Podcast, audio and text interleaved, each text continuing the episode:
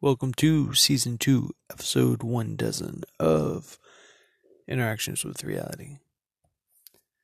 I am again in the car. I am broadcasting from the car today, tonight, I guess. It's like two twenty in the morning, something like that. And it is cold out there. I don't know what happened. I guess they call it fall.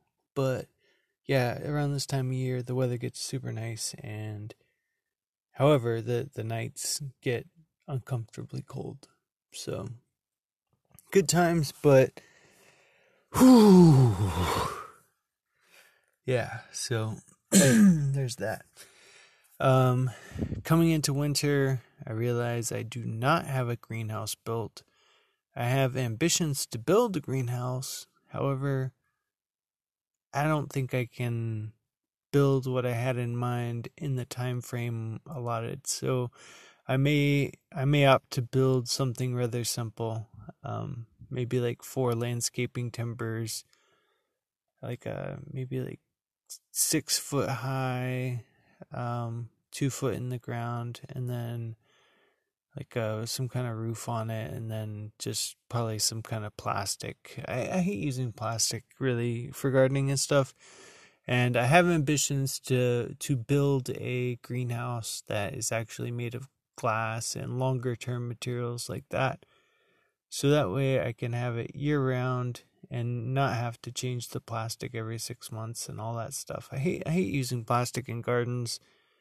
Plastic in gardens is just an awful idea. Um, trying to get away from it as much as possible. Obviously, there's some things that are hard to avoid, such as plumbing. You know, obviously, you need P V C pipes sometimes. Uh, well, at least I do. I don't know. Maybe maybe some people have found a way around using plastic for irrigation. But in general, though, if you do xeriscaping, irrigation isn't such an issue. However, we have this one month, September, really, and... every September, it seems that this place just gets really dry. We barely see any rain at all. And if we do, it's it's generally pretty mild. And it's the, it's the drought month. It's the driest month of the year. And so that's a an interesting challenge to deal with. Because if I don't water stuff during that month, I often lose them. Or they just get really stunted. Like, for instance, I have a mulberry tree. Now, granted, the deer got to it a couple times and different things. It's already stunted, but it's the tree that bore it bore like three fruits, and I know that's not much. I mean, for mulberry, I mean, but we're talking this thing's maybe knee high. This is really, really a small plant. I planted it from like a seven-inch start, and some of the other ones that I, I planted from the same seven-inch starts, um. They, I just got like a bundle of seven starts, like uh, maybe like sixteen of them or something like that. I got them on eBay. Anyway, um, these other ones though are over six foot tall. Some of them, and and uh, definitely like four or five foot tall. Some of them, but um, but yeah, they. The berries on the one that were down the hill, though, you could tell that the plant was ridiculously dehydrated. And if you haven't worked with plants, well, you can tell. You can tell if a plant's dehydrated. Um, if you start working with plants for any amount of time, the signs will become rather obvious. Excuse me. Yeah, so so if you if you look at a plant... For all you brown thumbs, all right, so all you brown thumbs out there, look at a plant, observe it, and a lot of times you can kind of figure out what it might need, you know? If it's got more yellowing leaves, it's probably like a lack of water or a lack of nutrients, particularly nitrogen. Um, and there's there's different ones like that where it's... You, you kind of can tell, like, hey, maybe this thing needs something that it's not getting. If it doesn't have very many flowers, for example, maybe you put a little Epsom salt or something on it, you know, some magnesium, and and boom, next thing you know, it's all flowering a bunch, or maybe it needs eggshells or whatever. You know, like there's different things you can you can do.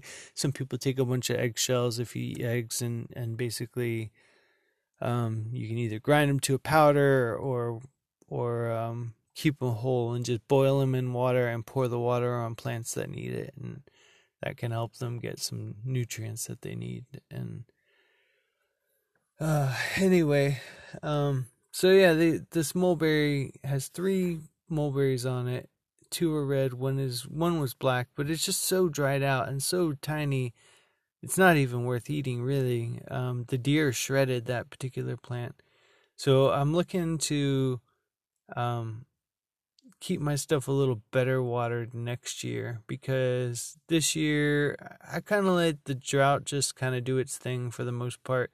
I did water some, but not, I don't know, not like I, I probably should have to really keep it going, because it really takes a thorough long rain to really get down deep into the soil. Um, that said, I have successfully planted a bunch of collards and broccoli and different things for the fall season. I've got pumpkins on right now, um, the orange kind. I got one from the store maybe, I guess, last year. And I planted the seeds of it this year, and now I've got free pumpkins. So um, that's a convenient thing about it, planting. You go to the store and you buy a fruit or vegetable. And and here's a here's a random tip for you. You can sell the seeds online. You can literally go to the store, buy a fruit, like cantaloupe or something like that. You harvest all the seeds out of it, you eat it, and then you package up all the seeds and you can sell them and make like sometimes like twenty, thirty bucks on a melon, on a single melon. So you get paid to eat good fruit. And so there's more and more people doing this sort of thing now, of course. So obviously it's getting more and more saturated, which means the profit margins are, are dropping. But but hey, you know, if you're willing to take bottom dollar for whatever it is, who cares? You know, at least you make a couple bucks, and for the amount of work it takes, it's really kind of worthwhile. Um Well, I guess it's worthwhile. Depends. It depends on your income bracket, really. I mean, if you're somebody that makes like, you know, a thousand dollars an hour, you're you're probably not gonna waste your time selling seeds at all. so, uh, but if you're somebody that is more on the other end of the spectrum, hey, well, selling seeds adds up. Uh, I think a lot of people don't really acknowledge the fact that, you know, like for instance, a giant river. A river runs into the ocean. The ocean is a huge body of water. But where's the water from the river come from? Well, it comes from rain and stuff like that, and a lot of little tiny streams and little tiny creeks and tiny little things trickling down, and that adds up to a big river. So for people who are poor and they're looking for that big win, they're looking to get down to the river, but they don't realize that all the little things that they could be selling along the way, or the little things they could be doing along the way, they add up to the river, you know? Like, so financially, if you have a lot of little things that are making small amounts of money and you put them all together, you're going to end up with a decent sum of money, and you can actually, like, live a decent life. So I'm working in that direction. Um...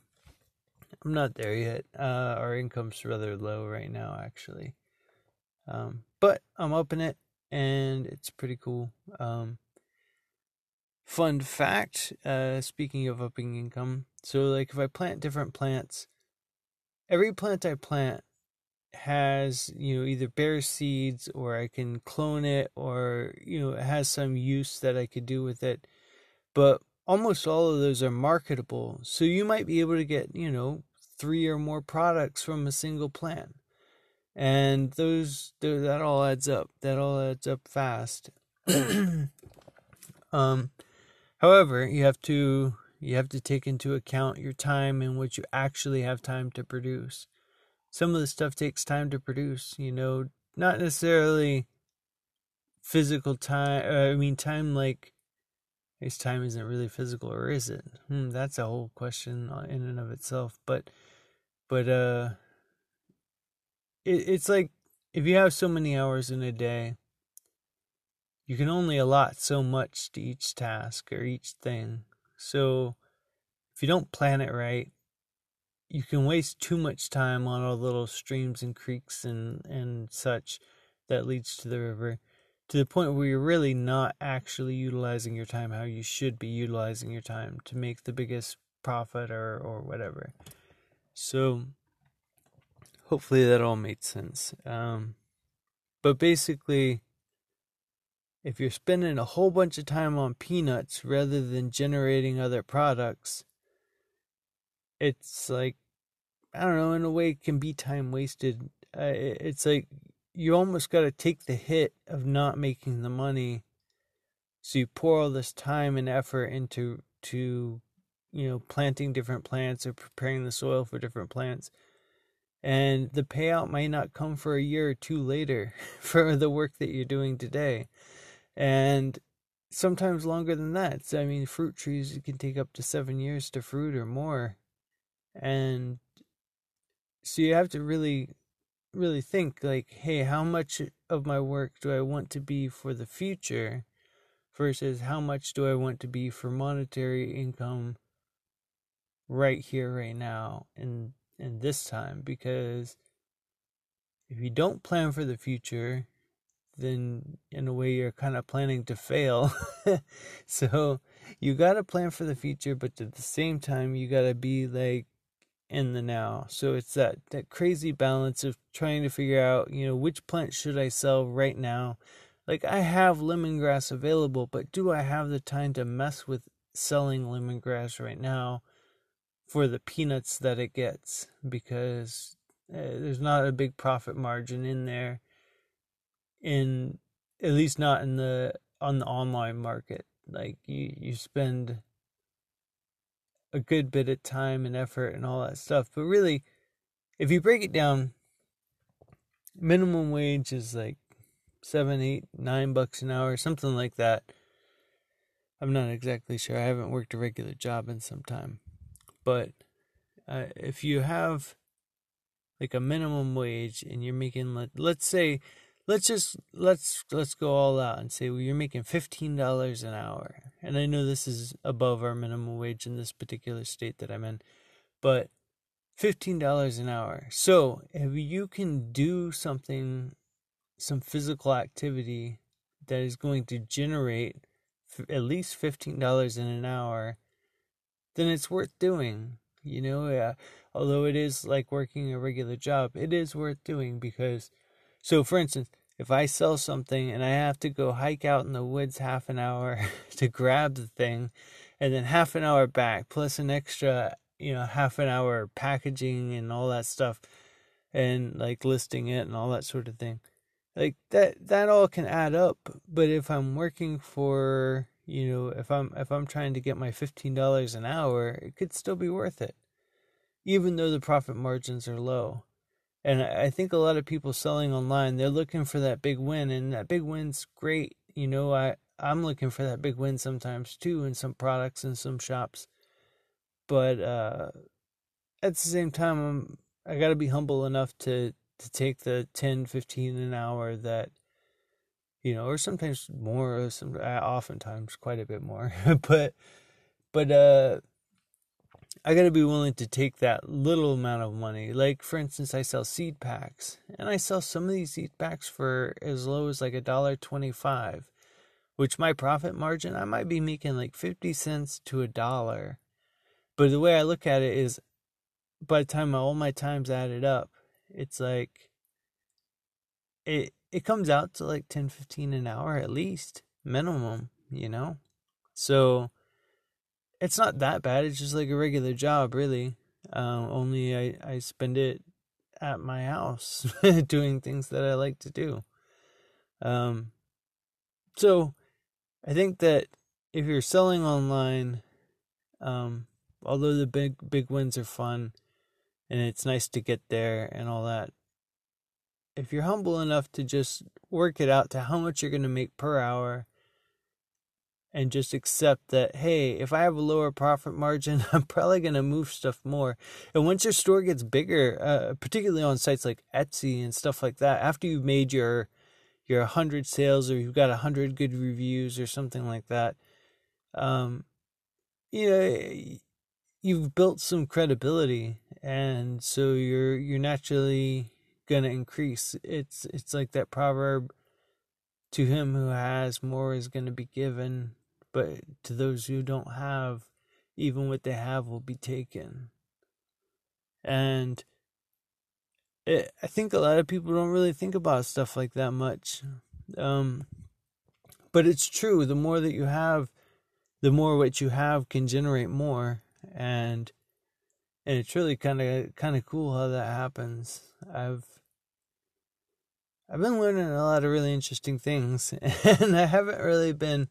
It's it's like the uh, the amount of information coming in versus the amount of information that's going out is like it's like a fire hydrant versus like a drip. it's it, uh, I spend a really ridiculous amount of time on, I guess, education. Um, I do a lot of, like, really simple task, you know, stuff that doesn't really require a lot of brains. Um, however, while I do those tasks, I'm frequently listening to lectures or podcasts or, you know, informational things about whatever. It's quite a range. I I can I consume quite a bit of information and on a typical week. Um, I think it might be time for me to go back and revisit books, though, because I used to read. I used to read a lot, and uh, a lot. I, a lot's relative, really. I mean, some people, a lot is a couple books a day, and other people, a lot is, you know, one or two books a month, and um, yeah, I, I don't know. So all that stuff with the books and all that stuff is great, but it is rather time consuming to read books. But I remember back when I was younger, I used to ride my bike down to the Barnes and Noble, and I had a rule where anytime we went in that store, I would make a point to read a single chapter of a particular book. So over the course of time, I read several books because I'd go there.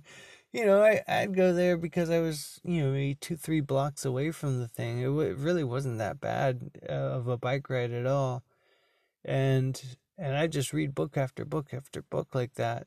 Because, you know, most books would be like fifteen, twenty chapters. So in fifteen, twenty visits, I would have a book down. And if I did that, you know, once a month or so, it, it's a pretty good pace. So, whew, this cold's getting to me. I'm starting to shiver. I don't know if you can hear it in my voice, but whew, man, I'm in, I'm not appropriately dressed for the weather. That has a lot to do with while I'm shivering, because in the proper attire, this would be rather comfortable. But but uh, I'm trying to do more cold training and stuff. Like, I know it helps with weight loss, and I know it helps with uh, toughing you up and, and all that sort of thing. Uh, if you haven't looked into Wim Hof and cold showers and cold training, highly recommend you go on a little YouTube uh, rabbit hole with that. Um, but as for me in this episode and right now, I'm going to go ahead and end it right here. It is at eighteen fifty-nine, nineteen minutes, so yeah, there we go. All right. Enjoy, everyone. Have a great week. I'll try to put another one of these up in a week or so.